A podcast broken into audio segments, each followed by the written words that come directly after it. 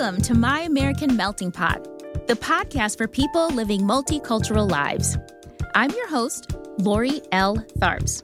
I'm a black woman married to a Spanish man, raising three biracial, bicultural, bilingual children. I'm also a journalist and the author of the book Same Family, Different Colors Confronting Colorism in America's Diverse Families. Some people call me a cultural critic or a pop culture pundit. I call myself a diversity diva. And I'm really glad you're here for another fascinating conversation that meets at the intersection of race and real life. Welcome back, Melting Pot community. It is officially season four of the My American Melting Pot podcast. If this is your first time tuning in, welcome to you too. I'm happy to have you here. Before we dive into today's episode, I have to make a couple of announcements. One, we are moving to a weekly schedule. Yes, from now on, you will find brand new episodes every Friday in your feed for the duration of season four, which runs from March 13th to June 19th. It's so exciting! The episodes will vary though. This week, you will hear a full length episode with a guest, but next week, we'll have a shorter episode, which will just be the Melting Pot Minute. For those of you new, the Melting Pot Minute is my opportunity to share timely news, reviews, and opinions with all of you in just about a minute. Okay, who are we kidding? It's not really a minute. It's more like five to 10 minutes, but the point is, I try to keep it short and sweet. So that's announcement number one. Announcement number two is that all of the episodes in season four are going to revolve around one theme, and that theme is family. So if you have a family, particularly a multicultural family, if you're building a family, if you like your family, maybe you don't like your family. Anyway, if family means something to you, you should definitely tune in this season, where we'll be talking about everything from bilingual families to families who live abroad to adoption. And of course, everything will be discussed through a multicultural lens. Now, speaking of multicultural families, let's get to today's episode. On episode 28 of the podcast, we're going to be talking about interracial relationships in the 21st century. More specifically, 53 years after the Loving decision made interracial marriage legal in all 50 states, have these interracial unions really become accepted by mainstream society? Or are they still taboo? On the one hand, studies show that more people are in favor of interracial relationships than they ever have been in the past. But on the other hand, Prince Harry and Meghan Markle have recently given up their royal status and become exiles in Canada because their interracial relationship was not accepted. Joining me today to chop it up about where we stand as a culture on interracial relationships is Teresa Stovall. Teresa is a mixed race author, journalist, and identity rights rabble rouser, working to evolve the conversations around identity and challenging racism. She is a Seattle native based in Atlanta. Her memoir about growing up multiracial is coming out this spring. Personally, I have been following Teresa's work, reading her columns and op eds for years, so I'm really excited to have her on the show. Welcome to My American Melting Pot, Teresa.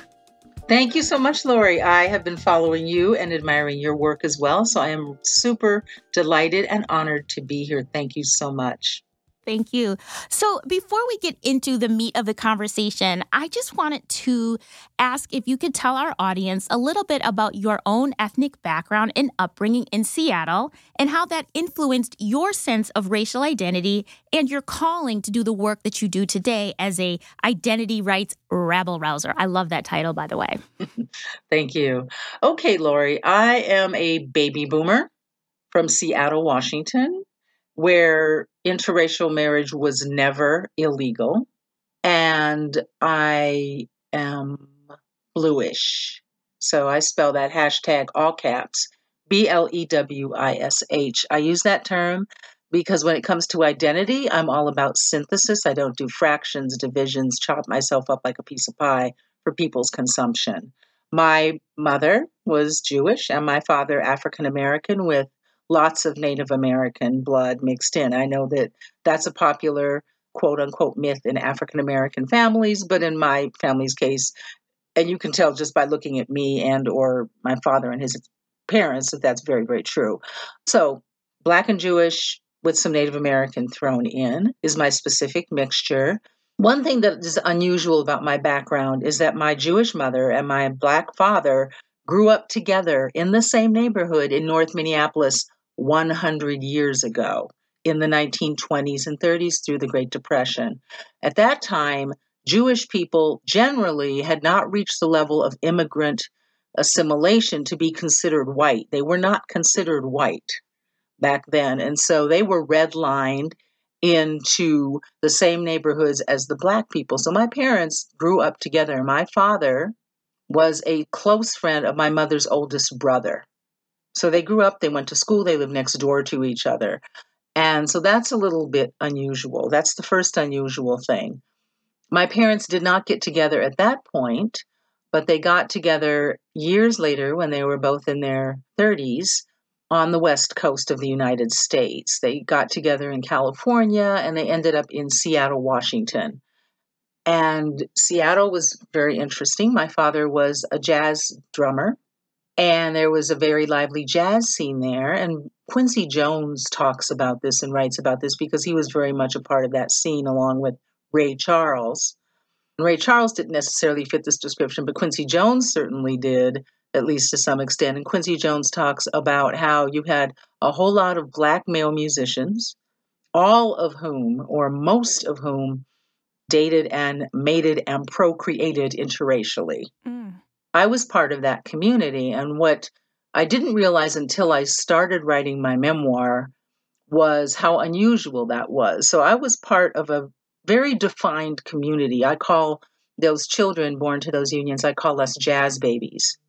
And we grew up in a community that was very unusual. There were a lot of interracial marriages in Seattle and Washington state, even back then. And we're talking the early 1950s, long before interracial marriage was legal throughout the United States. It was very, very common there.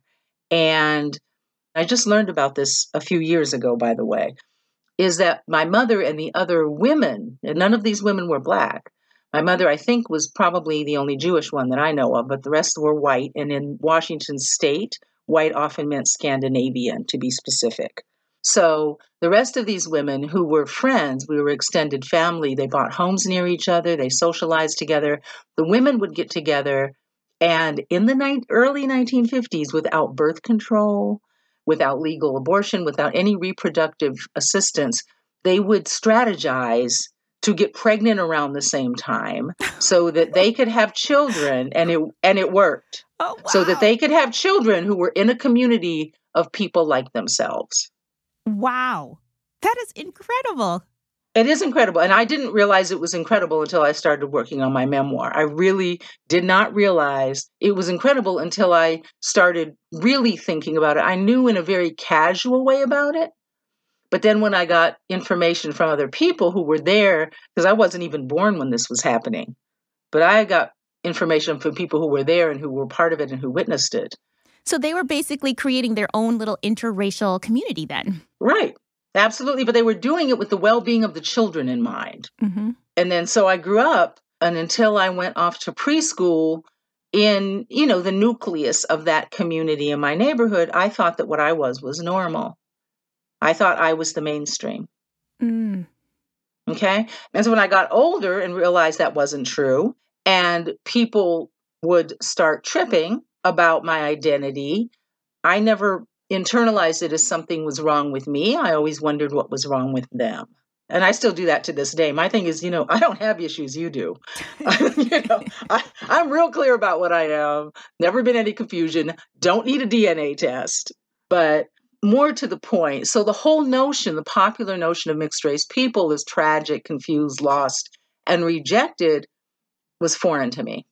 That makes so much sense knowing you and knowing your work and how positive and you know how much of an advocate you are for mixed race people. That makes so much sense. So let me then ask you then because I think, you know, which is why I wanted you to talk with me today. Why do you think people today in 2020 are still challenged by this notion of interracial unions. Before you answer, I want to share a couple of facts and statistics. And some people listening might be thinking, what are they talking about? Interracial relationship is not a thing anymore. You look at all over Hollywood, you see people of different races marrying and, you know, having kids together. You know, you look around your neighborhoods depending on where you live, and you might see people all the time and not think that there's anything really difficult or anything problematic about these types of unions. And if you look in the media, we constantly see statistics like 39% of Americans said interracial marriage was a good thing for society, which was an increase from 24% in 2010. So that increase of approval from 24% to 39%, that was in 2017. And that also that interracial marriages are actually increasing in the United States, at least from 3% in 1967 to 17% in 2015. So again, some statistics might suggest that we are in an improved place, but if you really look at those numbers, you still have a majority who are not in favor of it. And also, I was actually shocked to see just doing a quick Google search to see headlines just in the year 2019 of how many interracial couples and families were the victims of violent crimes, house bombings, people being run over in cars, literally being targeted simply because they were uh, black and white or an Asian and Indian, just any type of interracial couple. And again, this was 2019. I'm not I'm not reaching way way back. Where do you think we are as a society with interracial relationships right now? Where I think we are, meaning the United States of America in early 2020, when it comes to interracial relationships, I think we're very much in process. I think that when you talk about interracial relationships, first you have to look at historic arc. You have to look at the history of each particular country or society that you're talking about and the specific mixes. Different mixes are perceived and received very, very, very differently.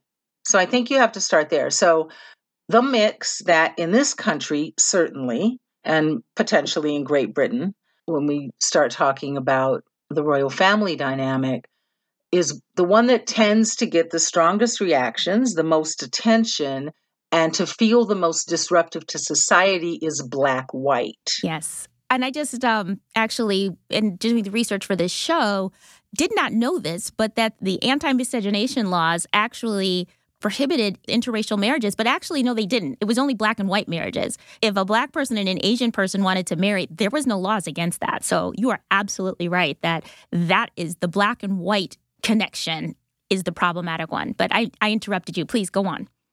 So when we're looking at how black white interracial relationships, romances, marriages, specifically are perceived again and received and how they land in the United States in this society, we have to widen our lens to look at the fact that this country was built and runs on a binary system. And the binary system, for better or for worse, for 400 plus years, has been black versus white.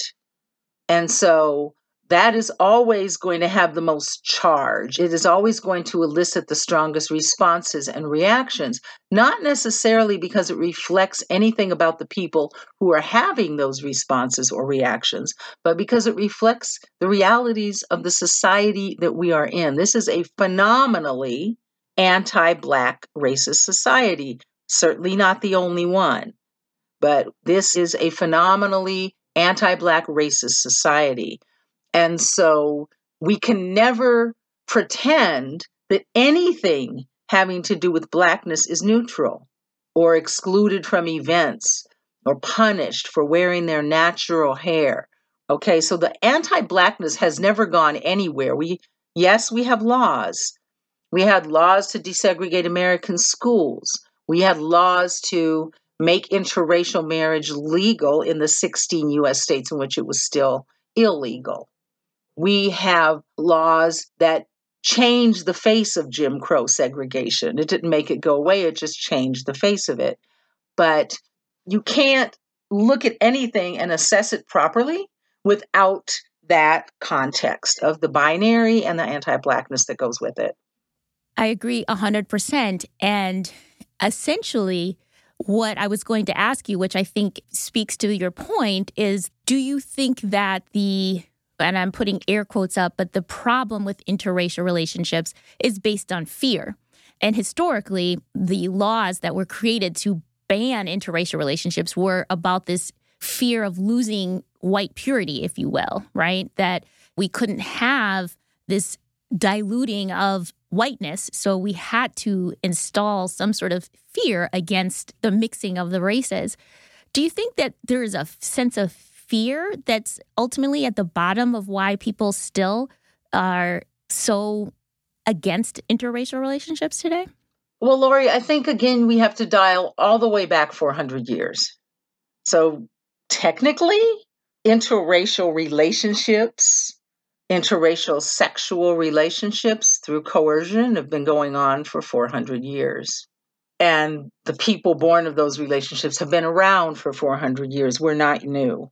Keep trying to tell people we're not new. What's different, what's changed, but it's only changed, Lori. It's such a small slice of time. If you think about the fact that I was practically grown before anti miscegenation laws were struck down.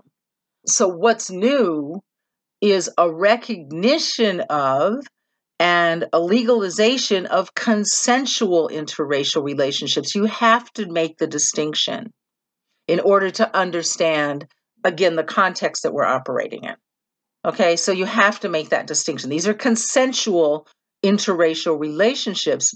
The thing is that dialing back 400 years to the fact that nearly every enslaved African woman was raped by a white man on the plantation at least once. Many, many, many of them bore children. Many of those children were subsequently raped. And so we began this journey as product. So, what the white men saw, rather than it didn't occur to them not to rape these women and not to breed more slaves, but what they realized was they needed to come up with a system to ensure that these slaves stayed property, that these slaves stayed in their place. So if they mixed out four or five times and started looking white, that was the danger line.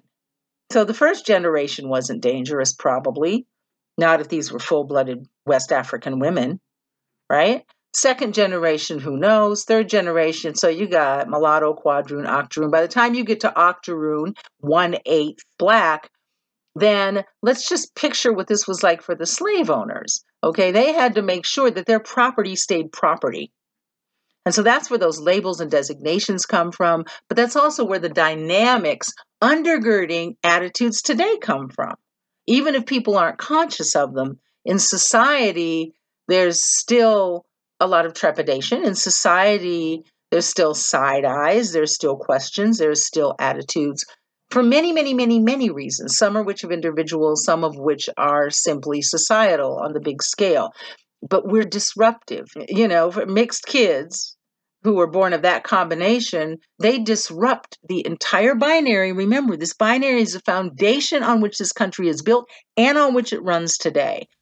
I agree with everything you're saying, and I can follow the history, and I, I completely understand that so many of the laws barring interracial unions were in response to the fact that interracial unions were happening, either forced, consensual, or whatever. That all of these laws were put in place, whether it's for control, whether it was to preserve the race, so to speak, but I'm still struggling with this other idea that the United States has always been a country where people of different races have consensually gotten together for different reasons. But at the same time, the power structures have said that these unions were taboo or forbidden or were going to be the destruction of their livelihood or their quote unquote way of life.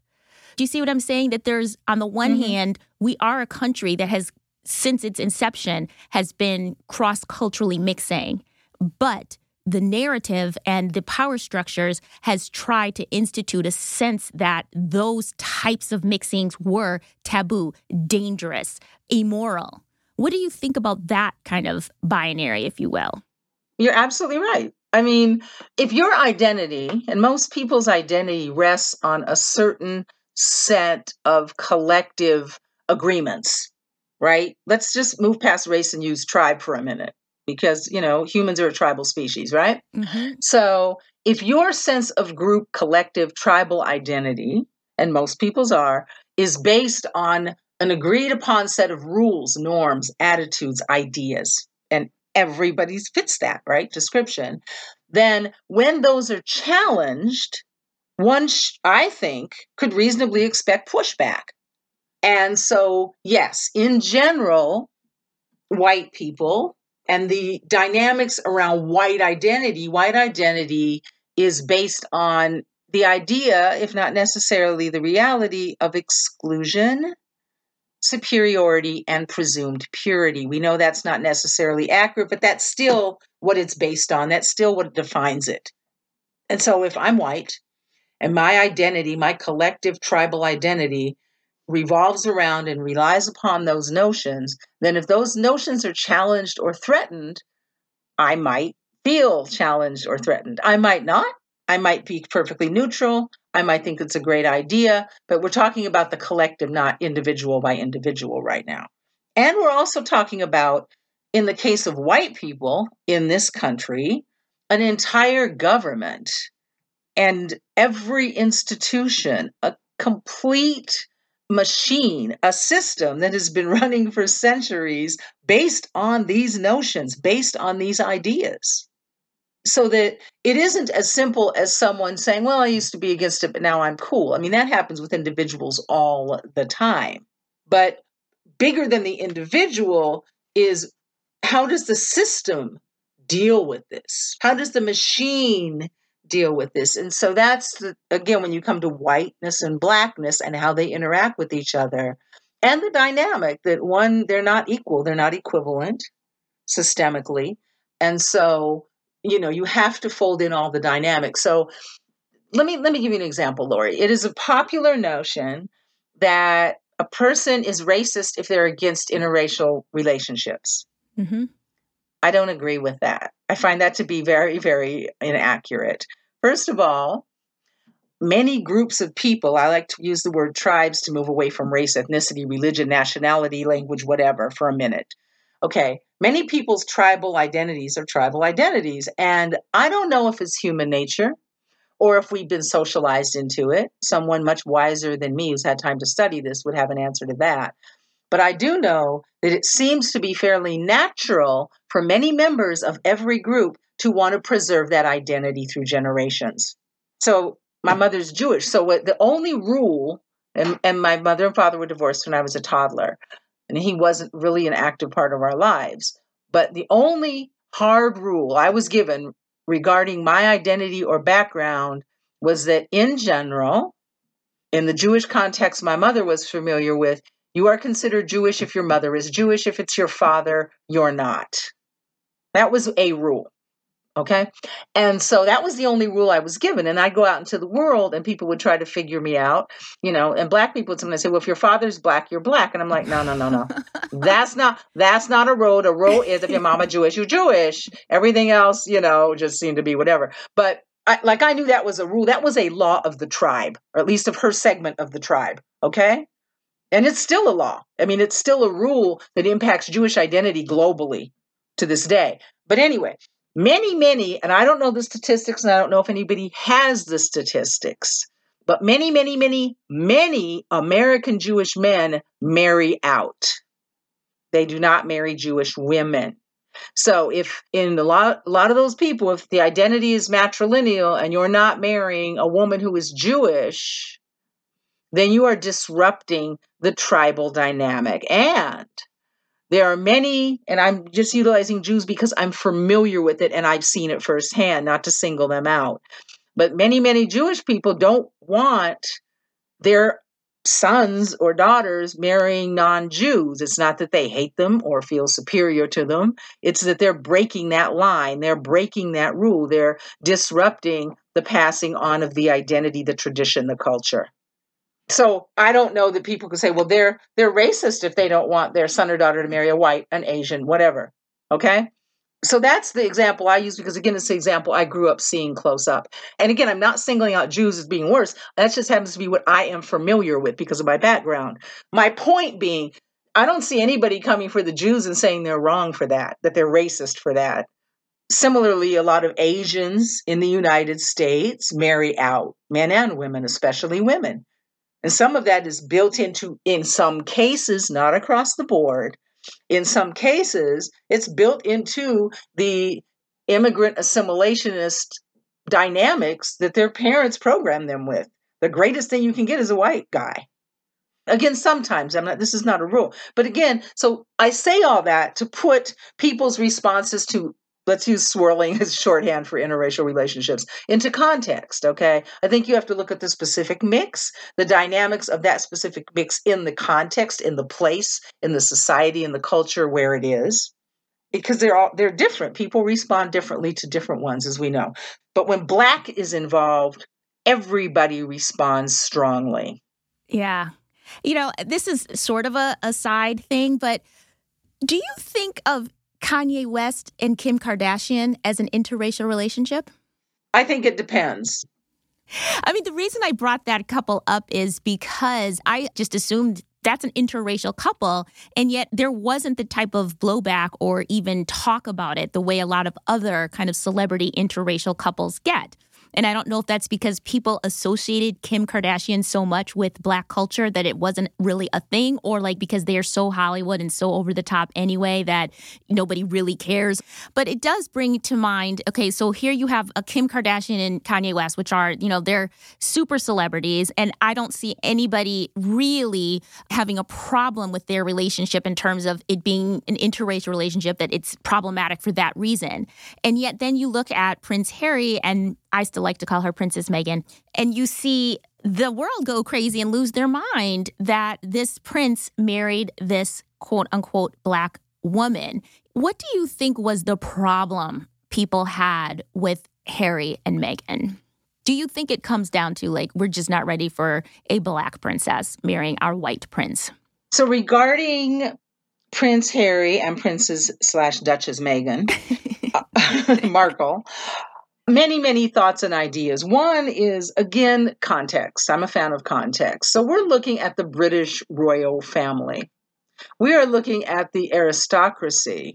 We are looking at massive colonial powers in history for centuries and centuries, even though they might not have enslaved Black or other people of color on their own land.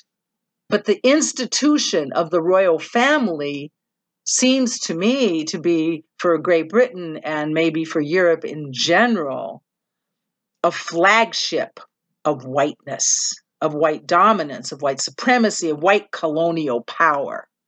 I mean, that's what it represents to me. When I look at it, I'm like, mm, okay, then, like plantation on steroids, and so, but that, but for centuries, I mean, but that's what it is. I mean, mm-hmm. and I just think that's an objective description. It's not a criticism. That's what it represents. That's the reality of what they represent. So now you bring in Meghan. So Meghan is biracial, black woman, but Meghan is also looks like me. Meghan is super light skinned, not just light skinned, she's super light skinned. She's very ambiguous looking. And if she weren't famous and nobody knew who she was, and nobody had any idea about her background and she just strutted up in there with him. Now, in the digital age, obviously, we could all find out. So we'll just put that aside for a minute. Would anybody even know what she was? But she's famous. And so she, that was the headline from the time they had their first date. Oh, Harry is swirling. And her entire identity, and let's be honest, she was an actress, but she wasn't an A list actress. She wasn't headlining a show. She wasn't above the title status. She was one of a whole bunch of pretty, very, very light skinned, with long haired women in Hollywood on a screen. She didn't stand out. I don't dislike her, but she wasn't a standout until she got with him. Okay, so you get with him everybody knows her background. A, it's the information age. B, she's a superstar. C, she's spoken publicly about it. So she, her identity preceded her. Whatever they thought about it, they run the dossier. They like, and you know, you've got to remember something, Lori, that for most white institutions, certainly in the Western world, black is black. when you're looking at institutional systemic racism, yes, there are layers. Yes, there are levels that vary in intensity based on how many drops you've got and how many you can see. However, ultimately, black is black is black. And so black is still seen as quote unquote the human stain. Black is still seen and perceived and responded to as a form of attack. So they're looking at their lineage, and you know, I can't say about the intermarriage or anything like that. I really have not studied the royal family in any way, shape, or form. But they're looking at, again, the crux of their identity. And in their case, it's not just individual identity, it's a whole nation. And while, you know, this isn't the government that runs this nation, this is symbolically their power, right? This is their power. This is their British white identity and reality and validation. And they're like, we don't care if it's just one drop to slide on in. If we know about it and can protest it, we're going to do so. So it, com- it comes back to fear then again. I don't think anybody is actually thinking, like, oh my goodness, our great white blood is going to be stained.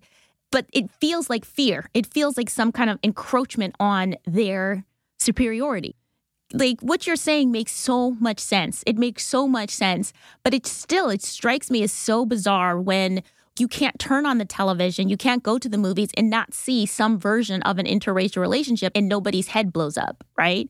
I mean, I think that's again why I wanted to do this episode because one could assume that interracial relationships are de rigueur, that they're normal and acceptable. And yet, everything you're saying about the overwhelming white supremacist narrative and systems in place make it such that they really aren't, that we're really not okay. I think that before we just say it's fear or criticize the people who are pushing back against it, who have issues with it, I think we have to look at it's not just fear, and I want to look at both sides of the coin. It's power. If you're threatening the power on which my entire reality, my world, my identity, my power, my power, my power are built, and the fuel that sustains them, regardless of what it is, then it is only natural to expect that I'm going to push back somehow. I want to flip the coin a little bit. I want to take it away from talking about the white people and the white institutions. Because what I observe and what I observe in close proximity and might even be part of to some extent is the other side of the coin. And so, again, I know we're focusing on black white, but that's the binary, and, and that's still, it's, well, it's not the majority of interracial relationships or people born from those relationships, it's still the most visible and the most most likely to cause strong reactions. So, I'm saying that to share another perspective. So, from what I see and where I stand, two things. I'm in the media, I work in media, marketing, strategic communications, all those things have all of my life. Yes, mixed couples and families are, since that Cheerios ad, becoming more normalized and more common in the media. That's target marketing. That's a result of census numbers coming out and saying, oh, you know, there's more mixed couples and there's more mixed kids being born. And so let's get that demographic. That's what that's a result of. It's not necessarily a result of accepting or embracing those relationships. That's a that's a hardcore marketing decision made, by the way, in part by white men, in large part by white men who run the advertising and media for the most part. Yes, it's becoming more normalized. However, on the flip side of that, not all people of color, not all black people, and not all of us mixed people are rah rah about it. Not all of us are neutral about it. Not all of us think it's a great thing. And so I want to be really careful that we're not just shooting arrows at white people, white supremacy, white institutions. Because I think to see the big picture, the full range of this, one has to really, when I go back to what I think is potentially, and I haven't studied this, I'm not an expert, what is potentially a normal human instinct to preserve a sense of collective or tribal identity or ancestry. I see Black people and other people of color complaining about these media representations a lot. One of the big complaints is that they show a lot of Black women with non Black men.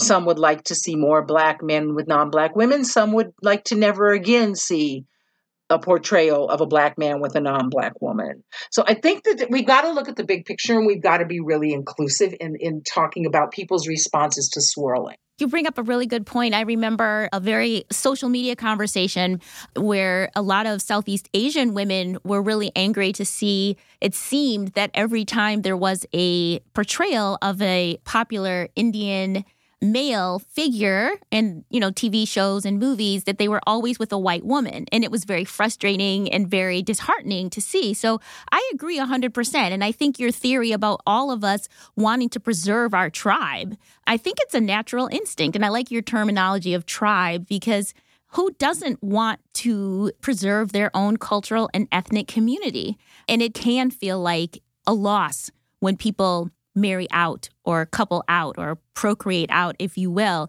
out of that community. So it's absolutely not a black white thing at all. And I just I'm still stuck on the the idea that it's what we see kind of in popular culture is often just a marketing decision based on population trends. You know, we're going to we're going to target that, you know, mixed race community that's supposedly growing. And I do think like what you said, it's almost akin to to a certain extent, the idea of people thinking that interracial relationships are going to solve our racism problem, which I put right next to being colorblind will also solve racism. I think they're both erroneous and silly ideas, but you still get that kind of narrative that the fact that people are marrying and coupling across cultures obviously means that they're not racist. It obviously means that we are beating racism in some way. And, and I think that's obviously not true, but I do think that people tend to look at increasing numbers of interracial relationships being a signifier of a decrease in racism. Do you agree with that? I'm not sure, and I'll tell you why. Um, maybe people see the rise in interracial relationships and marriages as a sign that racism is decreasing. I think that that's a popular notion, and I think it's a popular notion in general for people who would like to see racism decrease without if they're white them having to do any actual work to dismantle the systems behind it. And if they're not white it gives them a sense of hope because as we all know living with the realities of racism is consistently traumatizing and exhausting and debilitating. And so it's just human to want to look for hope or something that you think can help. So i think that that's one thing. I think on the other hand one of the things i've learned i'm in a ton of mixed race Facebook groups. And I'm usually the oldest person in the group because I'm a baby boomer. But it's fascinating because the younger generations, there are many who, uh, well, we all talk about how interracial relationships, marriages, and having mixed kids in no way signifies in any way, shape, or form that racism has gone anywhere, been diminished, or is going away.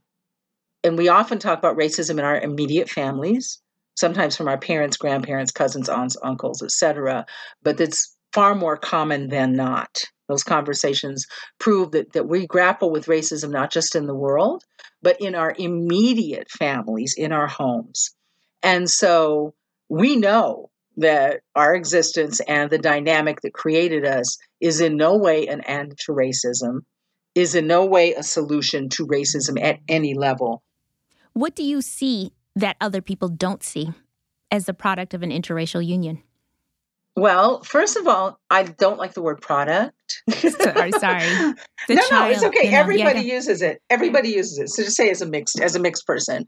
But as a mixed person, what I see and what I know other mixed people see, not everybody's parents are racist, but we most of us, especially who are black and some form of white, or I would say white-ish in my case, what we've seen, what we've experienced, what we've heard, what we've encountered, and had to figure out how to navigate.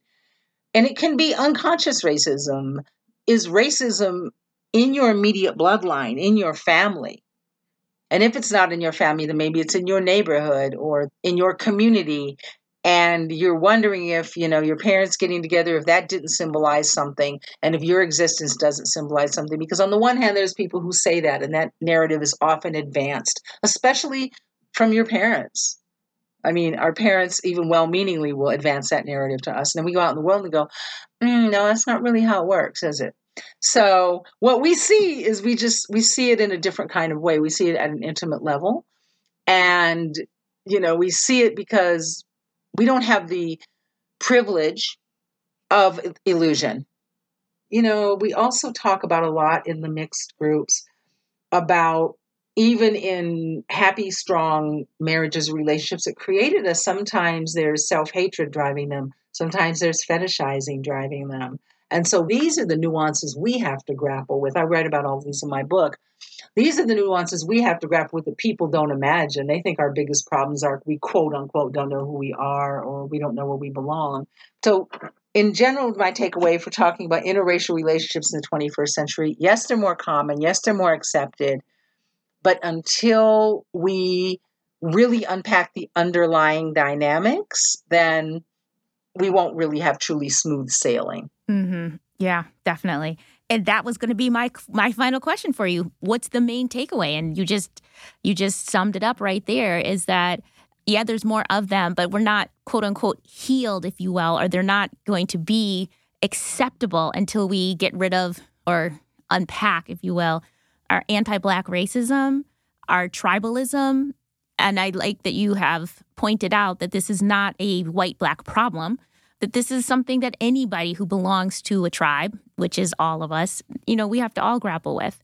I am so excited about your book, though, because it sounds like you are helping us unpack a lot of these ideas. So you said your book will be out in the spring. Does it have a title that we can look for? Just tell us where we can find out when it's going to be ready. Is there a website, uh, social media handles that we can find out for sure?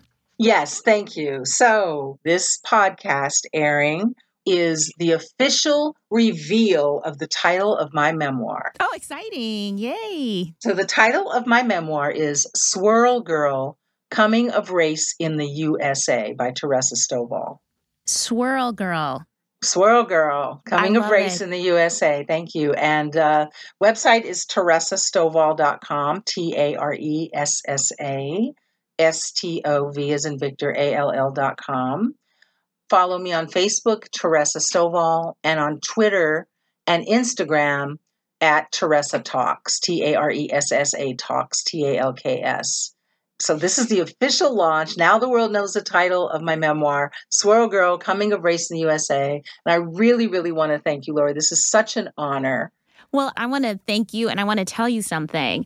Every single author who has come on this show has after being on the show has had some kind of amazing career lift after. Like, I'm pretty confident that your book, even if you weren't on my show, is going to do well. But now I'm going to say it's going to do a little extra well because it has the My American Melting Pot Juju on it. So all of your links are going to be on the show notes page. And so everybody can follow you and get their copy of Swirl Girl as well.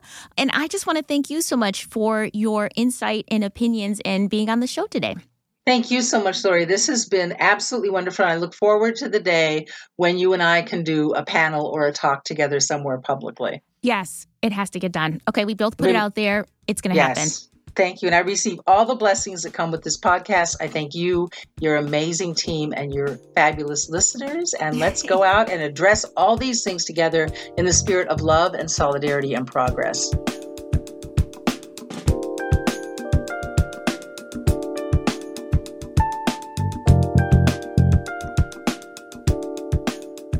That was a great conversation. Taressa Stovall really tells the truth, and she's funny too. I think my main takeaway from this conversation is that it's not just white people who have problems with interracial relationships. All of us have a role to play because all of us really do want to belong to a tribe and want to preserve our own cultural legacies. So we all have a lot of work to do to unpack the underlying issues that make us squeamish or uncomfortable when we see people of different races coupling. I can't wait for Taressa's book to come out so I can read more about her beliefs and ideas about interracial relationships. And I hope all of you take something away from this conversation that you can use in your own life.